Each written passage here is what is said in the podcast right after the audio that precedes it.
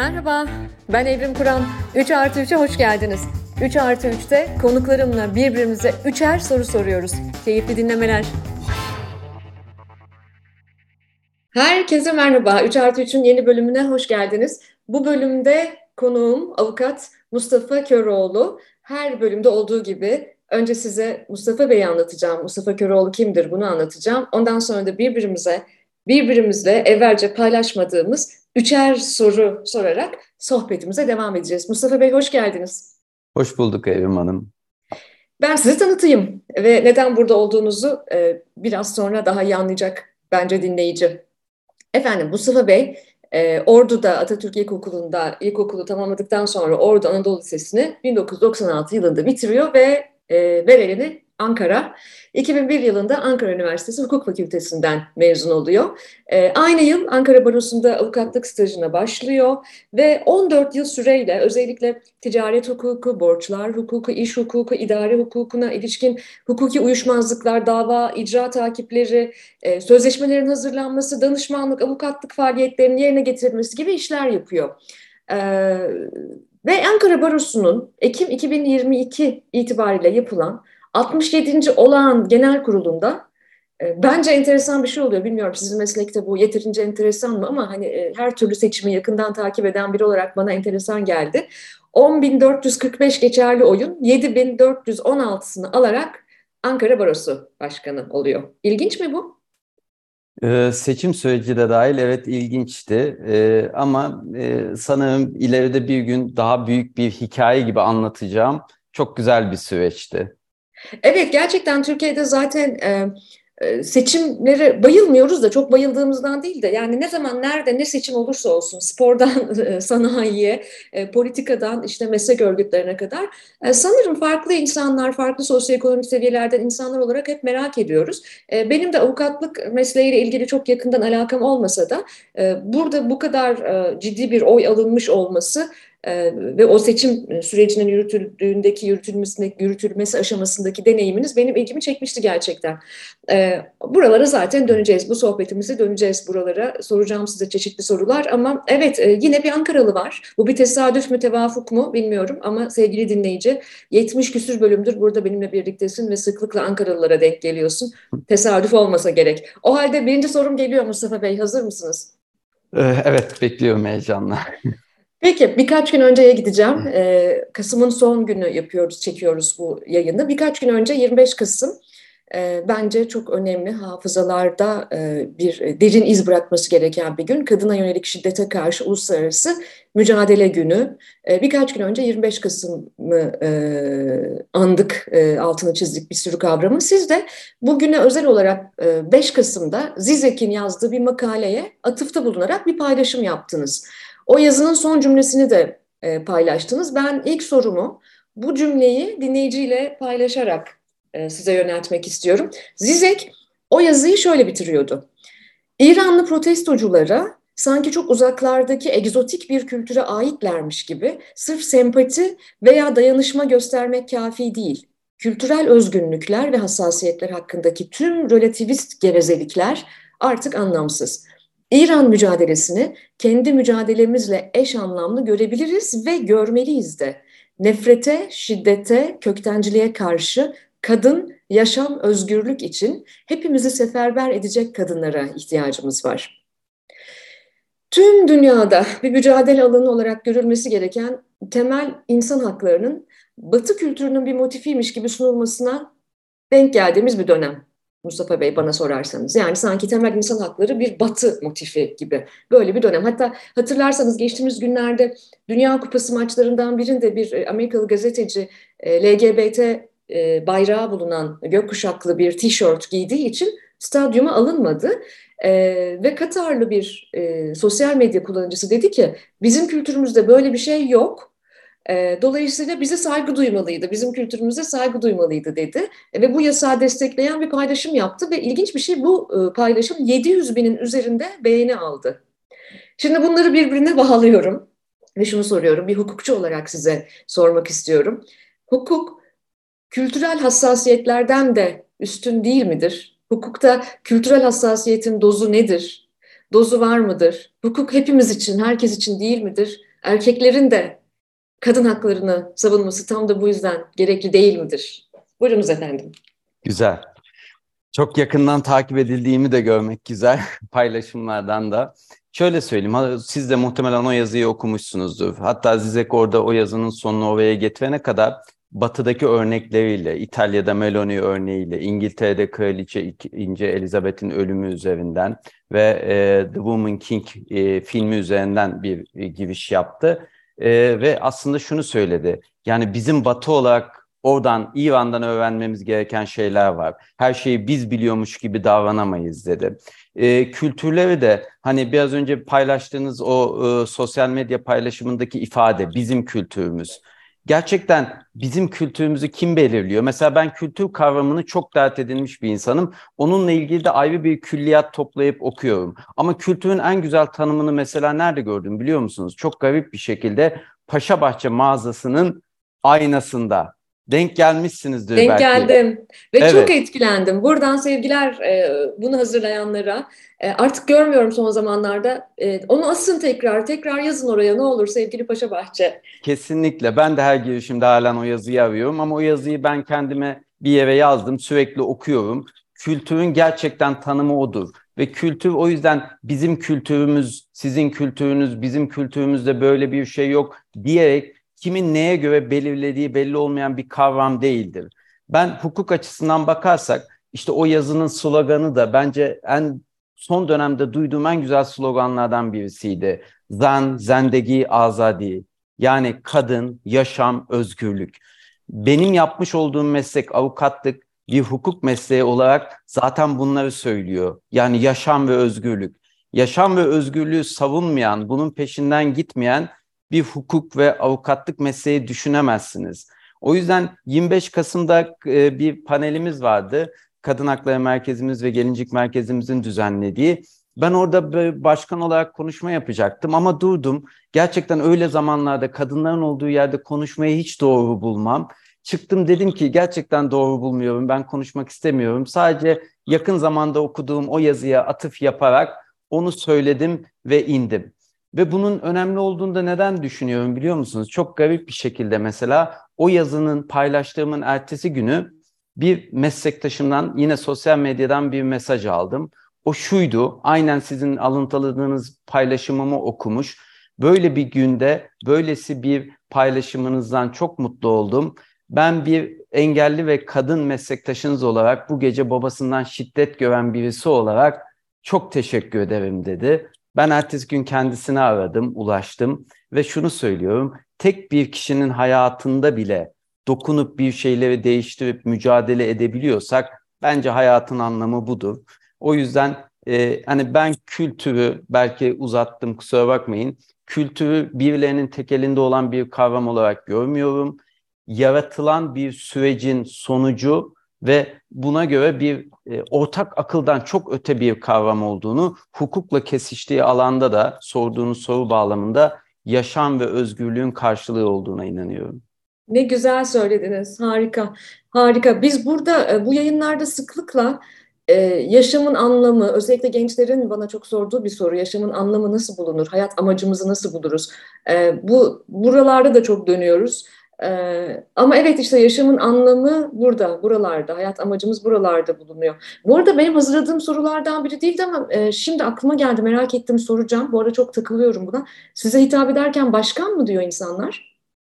Ee, başkan diyorlar ee, ama mesela benim geçmişten gelen özellikle de Baro'da yıllarca eğitim verdim, staj eğitimi ve o eğitimler nedeniyle birçok insanın aslında Mustafa hocasıyım hocam diyenler var. Sabah gelen bir ekip içerisindeki genç arkadaşım da ben size hocam demeye devam etsem dedi. Seve seve çok mutlu olurum dedim. Ben çok onu seviyorum çünkü.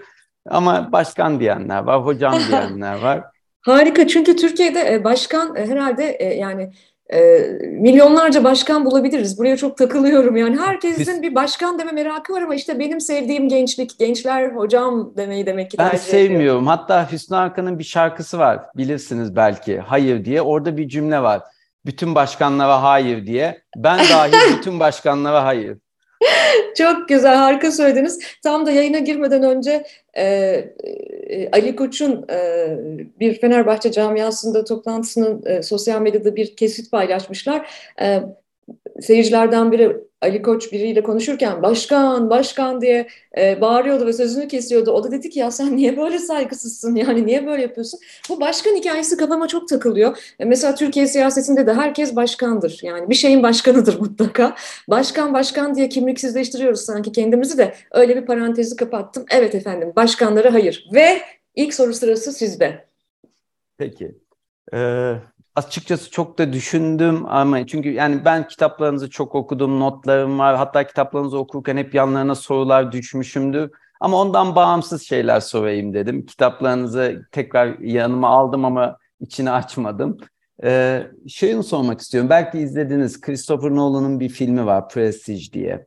Evet izledim. Prestige filminin başında hatta girişinde bir şey anlatır. Vaat, dönüşüm ve prestij diye sihirbazlıkta üç aşama vardır.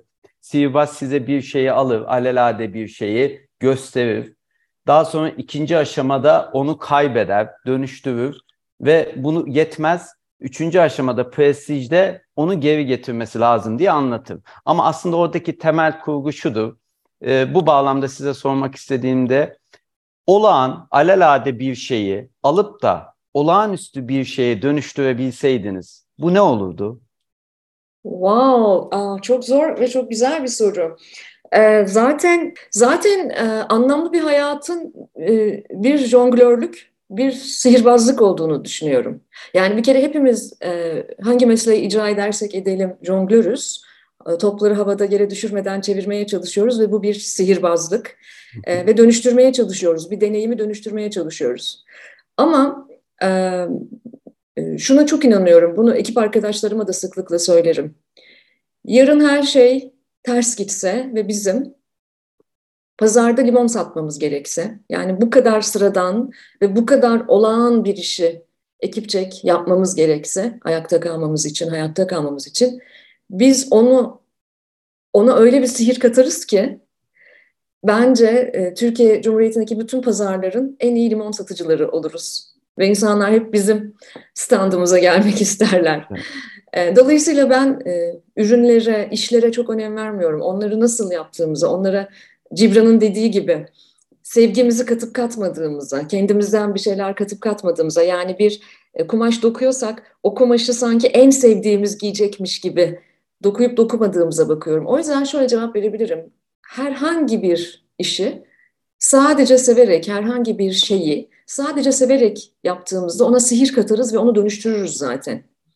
E, ben çok sıradan bir iş yapıyorum baktığınızda. Yani dünyada milyonlarca insanın yaptığı bir iş yapıyorum. Araştırma yapıyorum ama mesela bu kadar sıradan bir iş, araştırma işini e, hikayelerle, anlatıyla insanlara sevdirmek, e, insanlara dataya bakarak konuşmalarını e, insanların sağlamak. E, benim mesela kattığım sihir olabilir bu. O yüzden belki çok genel bir cevap verdim ama dümdüz çok sıradan şeyleri hepimiz dönüştürebiliriz. Bu her ne olursa olsun. Yok sıradan değil. Hatta şunu hissettim. Biraz önce de dediniz ya gençler bana soruyor hayatın anlamı.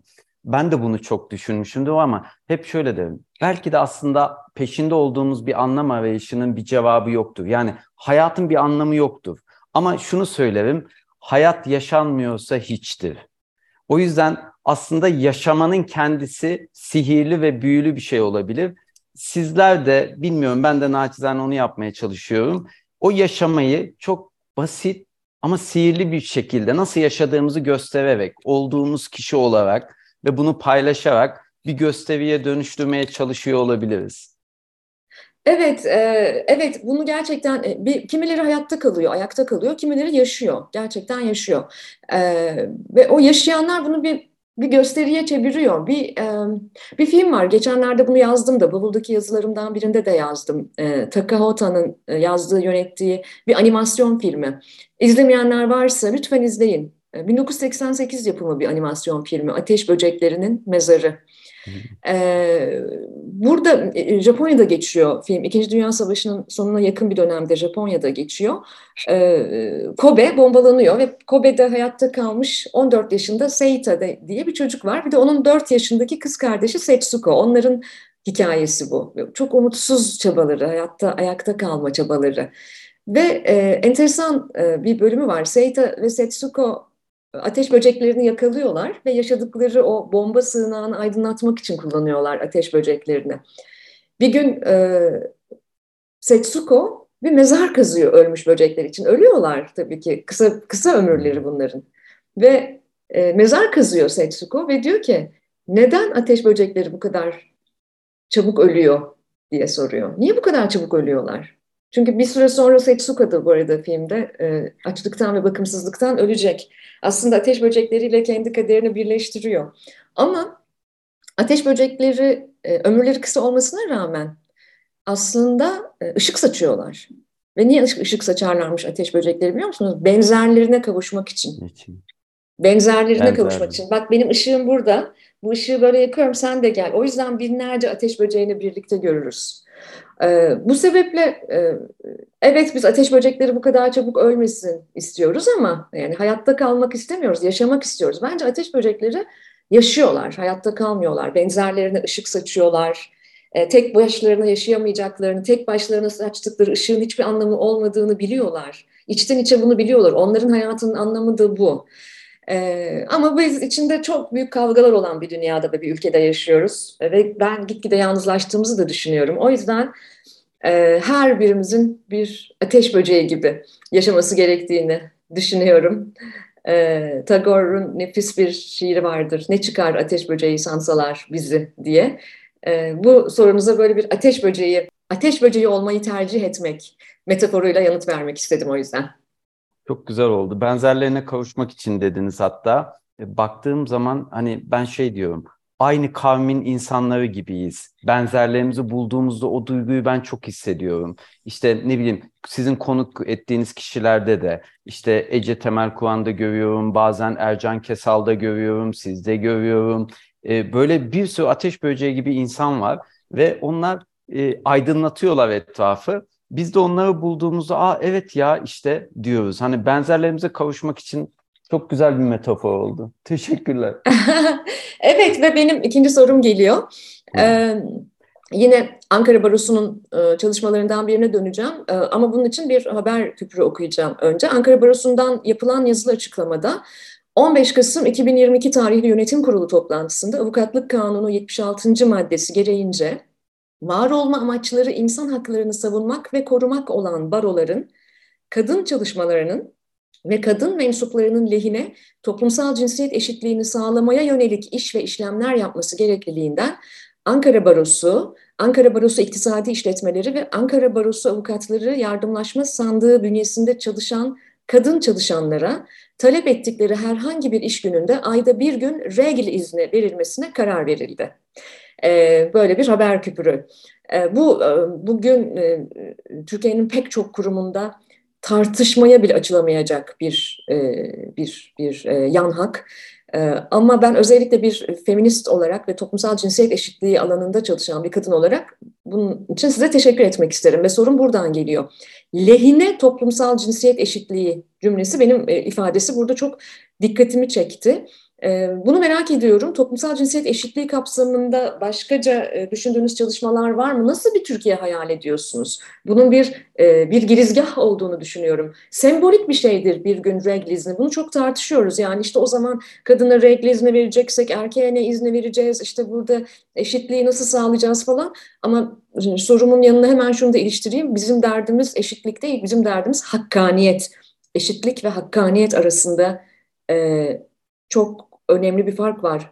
Eşitlik benzerler içindir ama hakkaniyet e, benzer olmayanların arasındaki adaletsizliği gidermek için vardır. E, bu sebeple de bu izinin anlamlı olduğunu düşünüyorum. E, neden yaptınız? Bundan sonra daha neler yapacaksınız? Nasıl bir Türkiye hayal ediyorsunuz toplumsal cinsiyet eşitliği anlamında? Nasıl bir Türkiye hayal ediyorum? Muhtemelen siz de denk geliyorsunuz. Akşamla televizyonda bazen baktığınızda o tartışma programları vardır. Dikkat ettiniz mi? Hep aynı insanlar konuşuyor. Hep aynı şeyleri konuşuyor. Ben onları artık uzun süredir izlemiyorum ama şunu hissediyorum.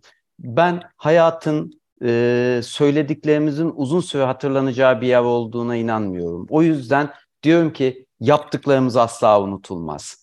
O yüzden sadece konuşan değil, yapan bir Türkiye istiyorum. Ankara Barosu'nda da konuşan değil, yapan bir baro hayal ediyorduk. Ve geldiğimizden itibaren de bununla ilgili nerede ne yapabiliriz'i çalıştık. Ve bu konu zaten aklımızda vardı. Yani sadece örnek olmak açısından değil. Mesela o regl iznini e, biz uygulamaya hemen başladık baroda. Ama asıl ulaşmak istediğim kitle neresiydi biliyor musunuz?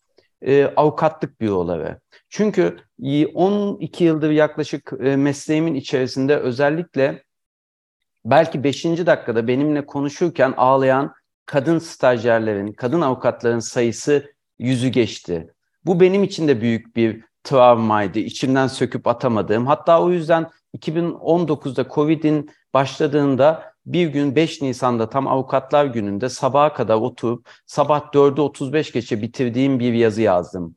Ee, mesleki bir avukatlıkta mesleki bir dezenformasyon, birlikte çalışma ahlakı diye.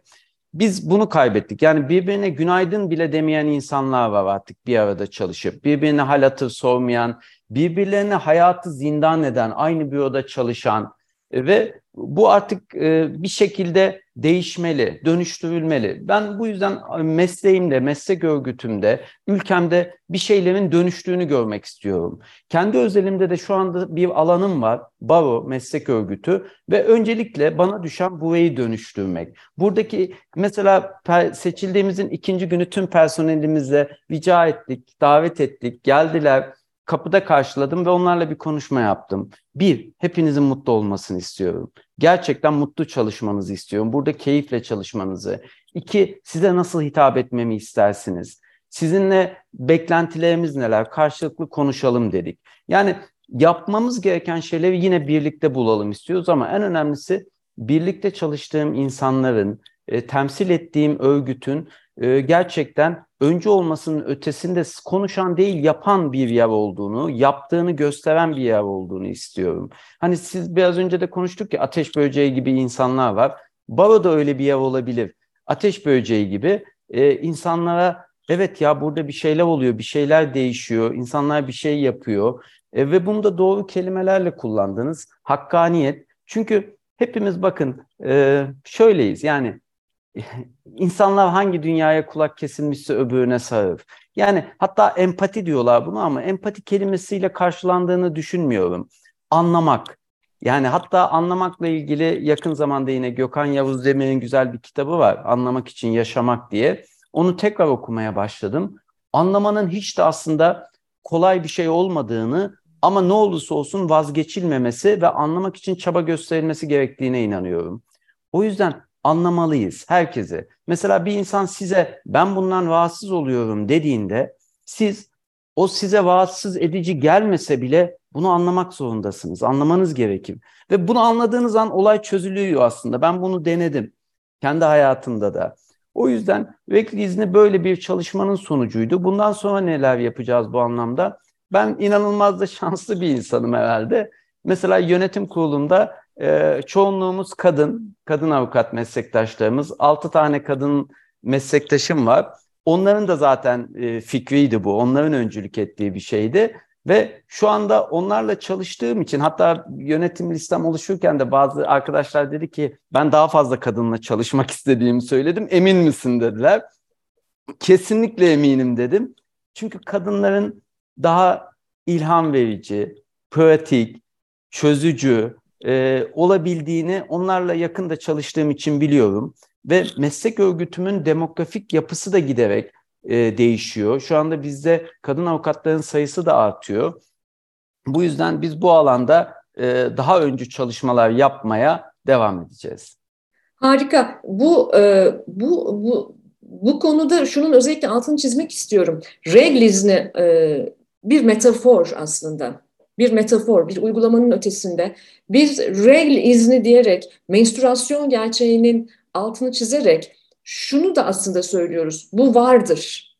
Bu vardır ve bu özellikle bizimki gibi e, şiddetli ataerkil toplumlarda şakası yapılacak bir konu değil, bir biyolojik gerçekliktir. Oysa ki bugün iş dünyasında her türlü sosyo, sosyoekonomik seviyede çok e, eğitimli, entelektüel e, erkeklerin bulunduğu ortamlarda bile şu şakaların yapıldığını duyuyoruz ve biz kadınlar inciniyoruz.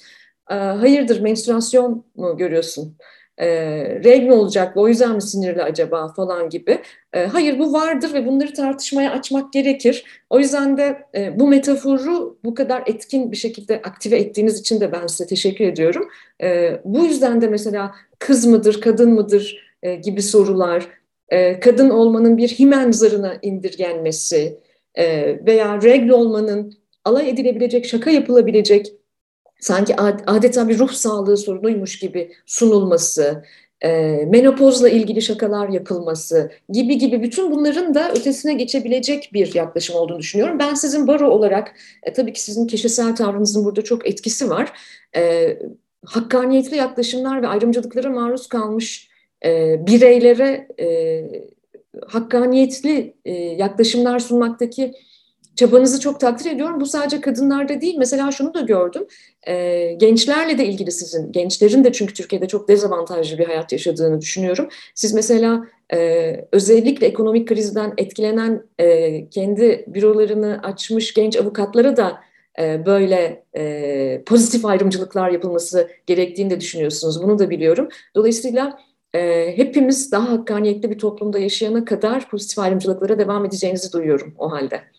Kesinlikle. Ee, sağ olun. Gençler dediniz ya. Çünkü benim mesela şunu söylerim. E, hayatımın 30'lu yaşlarından itibaren işte gençlere eğitim vermeye başladığımda şununla karşılaştım. Ben o insanlar sayesinde dönüştüm, değiştim. Başka bir insan yaptılar beni. Mesela 20'li yaşların başında o insanlarla karşılaşıyorsunuz. Hepsinin işte kültürel aidiyetleri var, aileden gelen aidiyetleri var, okuduğu okuldan gelen aidiyetleri var. Ve bence o aidiyetlerin bir şekilde yıkılması, sorgulanması lazım en azından. Bunu yaptıktan sonra gene belki o aidiyetleri seçebilirler. Ama bu sorgulamayı ben onlarla bizzat yaşadığım için kendimi de sorgulayıp kendimi de dönüştürebildim. O yüzden hani siz şey dediniz, o e, bir kuşağı anlamak kitabındaydı galiba. Ya bir kuşağı anlamak demek geleceği anlamak aslında ve dönüştürmek demek. Şu anda da naçizane bu baroda da e, aldığım görevde de bunu yapmak istiyorum. Bir kuşağı ben çok iyi anladığımı düşünüyorum ve onlarla birlikte bir şeyleri de dönüştürmek istiyorum. Harika, ne güzel. Ve ikinci soru sırası sizde. Evet, ikinci soru bende. Şimdi şöyle bir kavram var hayatımızda son yıllarda girmiş ve bu daha çok başka bir alandan geldi aslında sürdürülebilirlik. Ve e, sürdürülebilirliği biraz daha işte ekonomiyle ve e, çevreyle e, bize anlatmaya çalıştılar. E, halen de bakıyorum şirketler, kurumlar bu alanda çalışmalar yapıyorlar. Ama ben uzun zamandır 2016'dan bu yana yapmış olduğum eğitim çalışmalarına bir isim koydum. Sürdürülebilir avukatlık dedim. Çünkü garip bir şekilde bir şey yapmıştım. Ee, Evim Hanım insanlar nasılsın diyordu bana. Çok iyiyim diyorum. Nasıl yani diyordu adliyede karşılaştığımda falan. Gerçekten belki de şu anda damarlarındaki kanın akışını hisseder gibi tutkuyla avukatlık yapan birkaç kişiden biriyimdir. Yani ülkede yaşananlar, hukuksuzluklar, yargının hali, tüm bunların içerisinde ve bunu nasıl yapabildiğimi de e, düşündüm. Mesleğimi, yaptığım işi sürdürülebilir hale getirmişim. Size sormak istediğim de şu, çok uzatmadan. Sizde de yaptığınız her işi, yani birçok işi aynı anda yapıyorsunuz. Araştırmacılık, kitap, e, hikaye anlatma. E, bu sizin için ne ifade ediyor ve siz bunu nasıl başarıyorsunuz? Bu konudaki yöntemleriniz neler? Çok güzel bir soru oldu. Neden biliyor musunuz? Ee, dün akşam e, televizyon seyrederken bir reklam e, reklam kuşağı girdi ve bir bankanın reklamını gördüm. Ve yazdım yazdım sildim yazdım yazdım sildim içim şişti. E, bu vesileyle de hemen e, eteğimdeki taşı dökeyim. Sürdürülebilirlik tabii ki bizim de özellikle gençlik çalışmalarında yeni nesil e, iş modelleri çalışırken nasıl yeni bir dünya bırakabileceğiz, yaşanabilir bir dünya bırakabileceğiz konularını çalışırken ana başlıklarımızdan biri. Fakat hem dünyada hem Türkiye'de öyle bir e, popüler ve altı ve içi boşaltılan bir kavram oldu ki dün bir banka reklamında e, şöyle bir e, söz geçti. E, sürdürülebilirliği sürdüren banka. İşte bizim e, felsefemiz bu. Yani bu uyduruk ifadeler, bu böyle yani sen bir sürdürülebilirliği bir kavra da ondan sonra sürdürülebilirliği sürdürmeye çalış falan. Yani bu uyduruk ifadelerle bu kavramların altı o kadar boşaltılıyor ki dedim ki ya bu metinleri kim yazıyor? Hangi dünyadan geldiniz? Ee, başka bir ara alemde misiniz? Bir kere sürdürülebilirlik her şeyden önce anlaşıldığı e, ve bize kolay geldiği üzere sadece çevre ve ekoloji üzerine e, konuşulması gereken bir konu değil. Üç tane boyutu var ve bu boyutlardan en önemlisi yetenek sürdürülebilirliği bana sorarsanız. Yani bir ülkenin ve bütün meslek gruplarının insan kaynağındaki sürdürülebilirlik. Çok basit bir ifadeyle biz 11 yıldır e, Türkiye'nin hukuk fakülteleri, tıp fakülteleri dahil olmak üzere bütün fakülte gruplarında üniversite öğrencileri araştırmaları yapıyoruz. Ve spesifik meslek gruplarının tıp fakültesi gibi, gibi. hukuk fakültesi gibi yani artık mesleği daha o üniversiteye e, derslerine başlamadan belirli olan bu gruplarda bu insanların mezun olduklarında bu işi yapmak istemediklerini görüyoruz. Siz de bunları yaşıyorsunuzdur Kesinlikle. zannedersem değil mi? Mesela Hem demek ki düzeyde.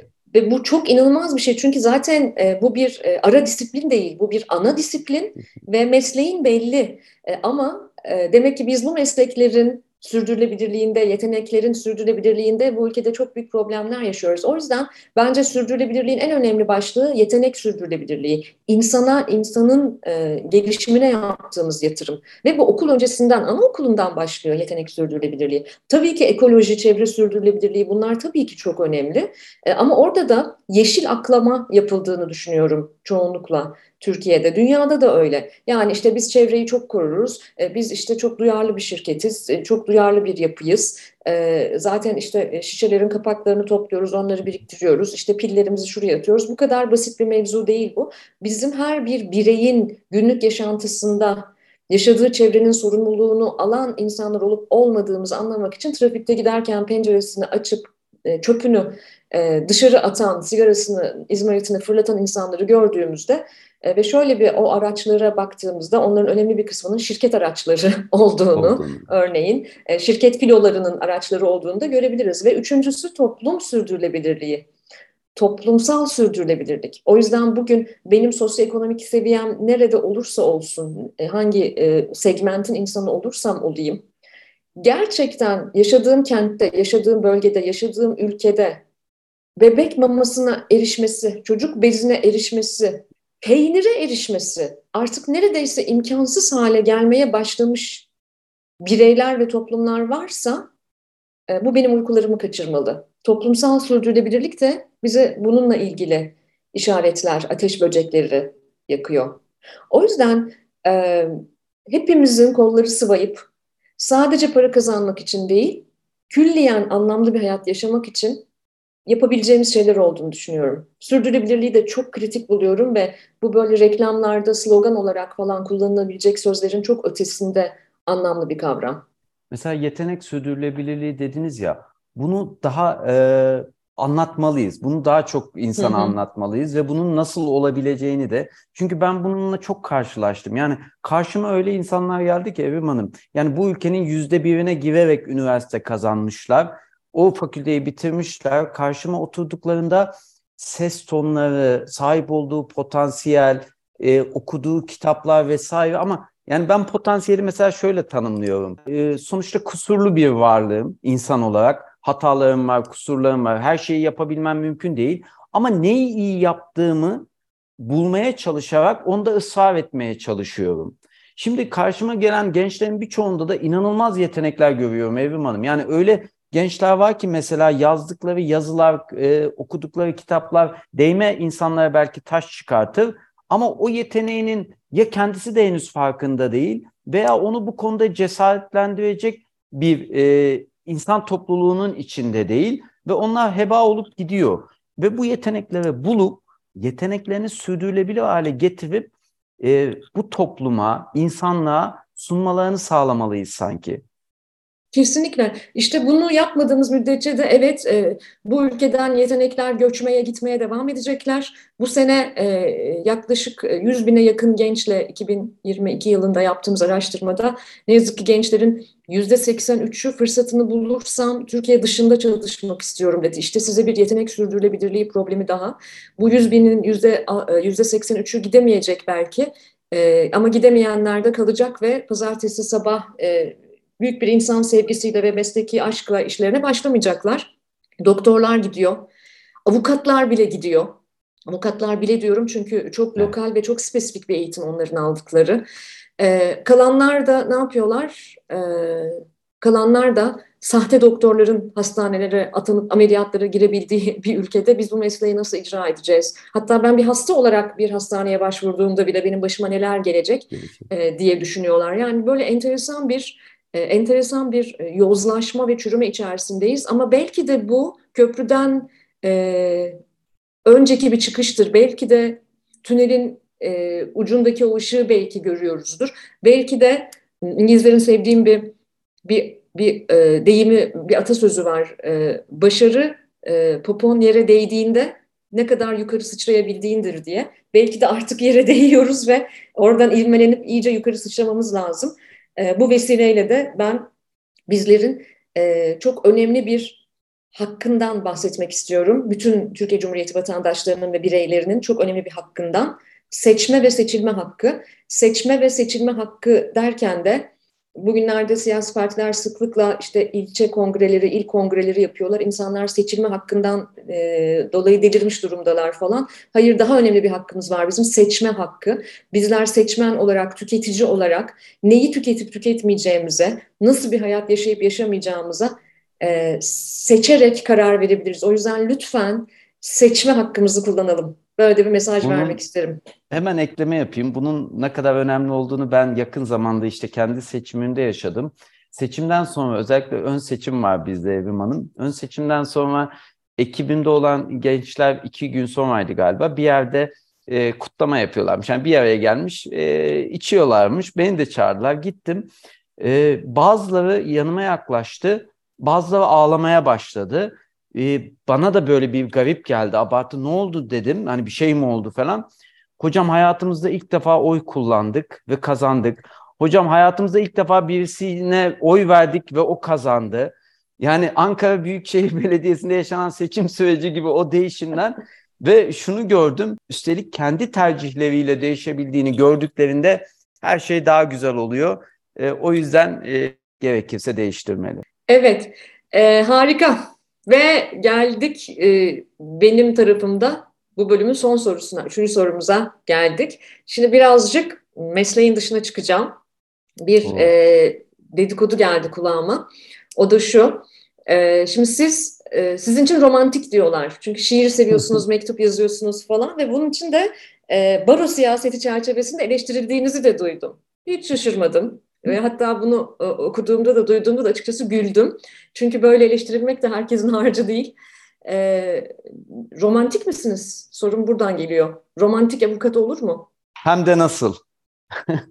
İnanılmaz evet romantiyim. Hatta sabah bir meslektaşım da söyledi. Romantik idealist de diyebilirler benim için. İkisini birden temsil etmeye veya yapmaya çalışıyorum. Bence seçim döneminde aldığım en güzel eğer bir eleştiri ise eleştiri itham diyeyim, ithamdı. Bunu söyleyenlerin romantizmin ne olduğunu bilmediklerini düşünüyorum. Hatta araştırsınlar, baksınlar. Evet romantizm akımının mesela en önemli temsilcilerinden birinin o Caspar David Friedrich'in tablosu olduğuna inanıyorum. Zaten öyle kabul ediliyor. Sistenizin üstündeki avare tablosu. O tablonun bende bizzat yağlı boya e, yaptırılmış hali vardır. Evimde durur. E, çünkü romantizm denilen şey benim için yaşamım, beni besleyen şeyler. Romantizm sadece şiir okumak değil benim için. E, yaşamın içerisinde birçok şey, kendimi var etme biçimim. Mesela kaligrafiyle de uğraşırım, kesik uçlu kalemler kullanırım ve hep derim ki o kesik uçlu kalemlerle belki yazdığım yazıyla ikna edemeyeceğim insan yok. E, ve bu yazdığım yazılarla, mektuplarla, bana atılan kartpostallarla, okuduğum kitaplarla, izlediğim filmlerle, insanların hayatlarına dokunmamla, o dokunduğum hayatları bir hikaye gibi anlatabilmemle Hepsiyle ilgili bir şey romantizm. O yüzden e, mesleğimin de bu anlamda tam buna ihtiyacı olduğunu düşünüyorum. Türkiye'nin de öyle böyle bir dönemde buna ihtiyacı olduğunu düşünüyorum. O yüzden bunu da insanlara sonuna kadar göstereceğim. Evet romantik bir e, Ankara Barosu Başkanı var. E, aslında e, Türkiye e, şiir okuyan, hatta şiir yazan, hatta şiir çeviren liderlere, başkanları, siyasetçilere çok da uzak değildi. Unuttuk bunları. Hatta e, Türkiye'yi 20 küsur yıl önce yönetmeye aday e, insanların da işte bir şiir okuyarak e, toplumu yanına ne kadar e, çektiğini de biliyoruz. Ama e, ben dilerim ki bugünden sonra da e, 2023'te tanışacağımız e, yeni liderlerin e, veya e, yeniden lider olmaya adayların e, romantizmin çok uzağında olmamalarını dilerim. Bu vesileyle de ben e, Bülent Ecevit'i bir anmak isterim. Çünkü 16 yaşındayken Bülent Ecevit babasının elinde Tagore'un Bahçıvan kitabını görüyor. Ve evet. Tagore'un ve Hint felsefesinin büyüsüne kapılıyor. O kadar büyüsüne kapılıyor ki 1940'ların başında onun iki tane eserini Türkçe'ye çeviriyor. Gitancali ve Avare Kuşlar. Yani evet Türkiye'den böyle başbakanlar da geçti. Ee, burada bir e, dizesi var onun çevirdiği çok severim. Aşkla yapılsın diye bekler Tanrı mabedi, taşlar getirir insanlar diye. E, bu vesileyle de Oraya şöyle ben e, de, belki fark etmemişsinizdir sayfamda paylaşıldı galiba. Genel kurulda e, seçimden önceki gün yaptığım konuşmayı bitirirken tam da Bülent Ecevit'in bir şiirine atıf yaptım, onu okudum. Bir şeyler olacak yarın belli diye. Şimdi siz de söyleyince hiçbir şey tesadüf değilmiş gibi parçaları birleştiriyoruz gibi hissettim. Evet gerçekten buna çok inanıyorum. Tesadüf yok, tevafuk var. E, çünkü e, farklı insanlarız ama benzer dertlere uyanıyoruz her sabah. Dolayısıyla birlikte yapabileceğimiz şeyler de var. E, buradan da ruhu şad olsun. Edebiyatla, romantizmle, idealizmle ülkenin her noktasını kucaklayan her seviyede emekçiye, çalışana, lidere ve son soru sırası sizde. Çok kısa sürüyor. Keşke daha çok soru sormazdım olsaydı size. ee, peki, o zaman şöyle söyleyeyim. Ee, bence e, hay, yani şöyle hayatın e, anlaşılabilmesi noktasında bir şeyi anlaşılabilir kılan şeyin anlatılabilir olması olduğunu düşünüyorum. Ve anlatılabilmesi demek de aslında hikaye edilebilmesidir. Ve mesela siz bu anlamda gerçekten çok iyi bir hikaye anlatıcısısınız. Ve hayatınızı da yaptığınız şeyleri de belki paylaşımlarınızı da hikayeleştirebiliyorsunuz. Ee, yıllardır sorduğum ve bazen kartlara da yazdığım bir sorudur bu.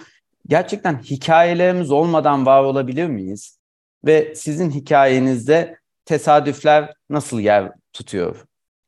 Hikayeler olmadan yaşayamayız ki. Geçen e, e konuğum e, sevgili e, Judith'ti, Judith Lieberman e, ta Fransalardan kalkıp gelmiş ve 20 yıldır Türkiye'de Anadolu'nun hikayelerini çözümleyip anlatan muazzam bir, ona ben çağdaş Dengbej diyorum, çağdaş bir hikaye anlatıcısı olmuş biri. E, ama galiba hikayelerle barışmak için insanın önce kendi hikayesini öpmesi, sevmesi, bağrına basması lazım. Yani bir kendi hikayesi olduğunu kabul etmesi evet, lazım. Evet, kesinlikle. Mi? Kendi hikayesiyle barışması lazım insanın. Bunun için de hep söylüyorum, kırılganlığa, yaralanmaya açık olması lazım. İnsanın insan olduğunu ve kırılgan olduğunu, kırılabileceğini, canının acıyabileceğini e, önce kendisinin kabul edip ne iş yapıyor olursa olsun bunu da onun duygusunu merak edenlerle, ona hayatında yer veren, verenlerle, ona hayatında yer verenlerle paylaşmaya gönüllü olması lazım, gönlü olması lazım yani. O yüzden hikayeler çok önemli ve hep şuna inanıyorum ben bir araştırmacı olarak. Diyorum ki araştırmacılar istatistiklerle ilgilenir. İstatistikler ama baktığımızda sadece birer sayıdır. O sayıları kazımanız lazım. Onları kazıyıp arkasındaki insanı ve o insana dair hikayeleri görmeniz lazım. Aksi halde manipülasyona çok açık bir halde olur bu. O yüzden seçime gidiyor Türkiye genel seçime gidiyor ve her gün yeni bir araştırma görüyoruz sosyal medyamızda bilhassa. Ve bu araştırmaları e, mutlak gerçek olarak kabul etmek yanılgısına düşeriz. Onların arkasındaki insan hikayelerini görmek lazım. Benim kendi adıma e, kendi hikayelerimle barışmam da Türkiye'de kendini var etmeye çalışan bir kadın olarak e, çok gençlik yıllarıma dayanmaz. Tabii ki daha yetişkinlik dönemlerimde bu daha da çok gelişti. Ama e, kendi hikayemi e, açıklıkla insanlarla paylaşmaya başladıkça da diğer insanların da hikayelerini paylaşmaya cesareti olabileceğini gördüm. O yüzden bence bütün mesele bu. Hepimizin bir hikayesi var. Hepimiz bir hikayeyiz ve hepimiz kendi hikayemizin ve kendi hayatımızın kahramanıyız. Ve hayatımıza anti kahramanlar, karşı kahramanlar girecek ve çıkacak, girecek ve çıkacak. Ama biz kendi hikayemizi anlatmakla yükümlüyüz. Sevgili e, Cem Akış'ın da söylediği gibi çünkü söylenmeyen söz ağırlaşır. O yüzden hikayelerimizi anlatmamız lazım. İşimiz, gücümüz ne olursa olsun. Artık sevdiklerimizi, ortaklarımızı, partnerlerimizi, takipçilerimizi, halkı artık manipüle etmekten vazgeçip onları gerçeklerle, gerçek hikayelerle buluşturmak lazım diye düşünüyorum. Ee, şöyle söyleyeyim. Ben mesela iyi bir hukukçuda ne olmalı sorusunu sorarım yıllardır ve kendi cevabımı hep şöyle verdim. Kendini ifade edebilme yeteneği. Bu ikiye ayrılır. İyi konuşmak, iyi yazmak ve ikisini besleyen şey de deli gibi kitap okumaktır derim. Kendini ifade etmek noktasında hani hikayenizi anlatabilme dediniz ya, şunu iyi hatırlıyorum. Kendimi en özgür hissettiğim an hayatımın bir döneminden itibaren hayatımı, eksikleri, kusurları yani o yaşadığım belki anlatılamaz diye düşündüğüm şeyleri anlatmaya başladığım andan itibaren yaşadım. O andan itibaren kendimi inanılmaz özgür hissediyorum. Yani kendimi bir hikaye gibi anlatabildiğim günden beri kendimi çok özgür hissediyorum. Ve e, bu anlamda da hani söylenmeyen söz ağırlaşır sözü doğru. Hatta e, özellikle de stajyerlerime ki bazıları hakim savcı stajyeri olduğunda mesela sosyal medya hesaplarını kapatırlardı Evrim Hanım. Hani oradan takip edilmemek veya falan. Derdim ki aslında sosyal medyanın şöyle bir işlevi var. Orası seni kendin olmaya zorlayan bir yer. Orada kendin olabilmek gerçekten zor. Ama hadi bakalım deneyin. Kendiniz olabiliyorsanız orada sözünüzü söyleyerek, varlığınızla kendinizi ifade etmeye çalışın ve bundan asla vazgeçmeyin. Hani bu cesaretle falan ilgisi yok. Varlığını ortaya koymakla ilgisi var derdim. Onlar aklıma geldi sizi dinlerken şimdi. Evet, ne güzel söylediniz, ne güzel. Ee, çok teşekkür ediyorum. İyi ki geldiniz 3 artı 3'e. Ee, bence umut verdiniz. Ee, yarın başka türlü bir hayatın mümkün olduğunun işaretini de verdiniz. O yüzden ben kapanışta, kapatırken bu yayını e, yarın şiiriyle kapatmak isterim. Madem şiir seven romantik bir e, konuğum var bu bölümde. Bülent Ecevit'in Yarın şiiri. Bir şeyler olacak yarın. Duruşundan belli kırdaki atların. Bulutların koşuşundan belli. Kazışından köstebeklerin toprağa. Karıncaların telaşından belli. Bir şeyler olacak yarın. Belki bir tomurcuk, belki bir ağacın düşen yaprağı, belki de bir çocuk. Pek o kadar göremesek de uzağa, kuşların uçuşundan belli. Bir şeyler olacak yarın. Öbür günden önemsiz, yarından önemli. Teşekkür ederim Mustafa Bey. Ben teşekkür ederim. Bize umudun yerine koyulacak başka hiçbir kelime olmadığını gösterdiğiniz ve yarın bir şeylerin değişebileceğine inandırdığınız için. İyi ki varsınız. Siz de öyle. Görüşmek üzere. Görüşmek üzere.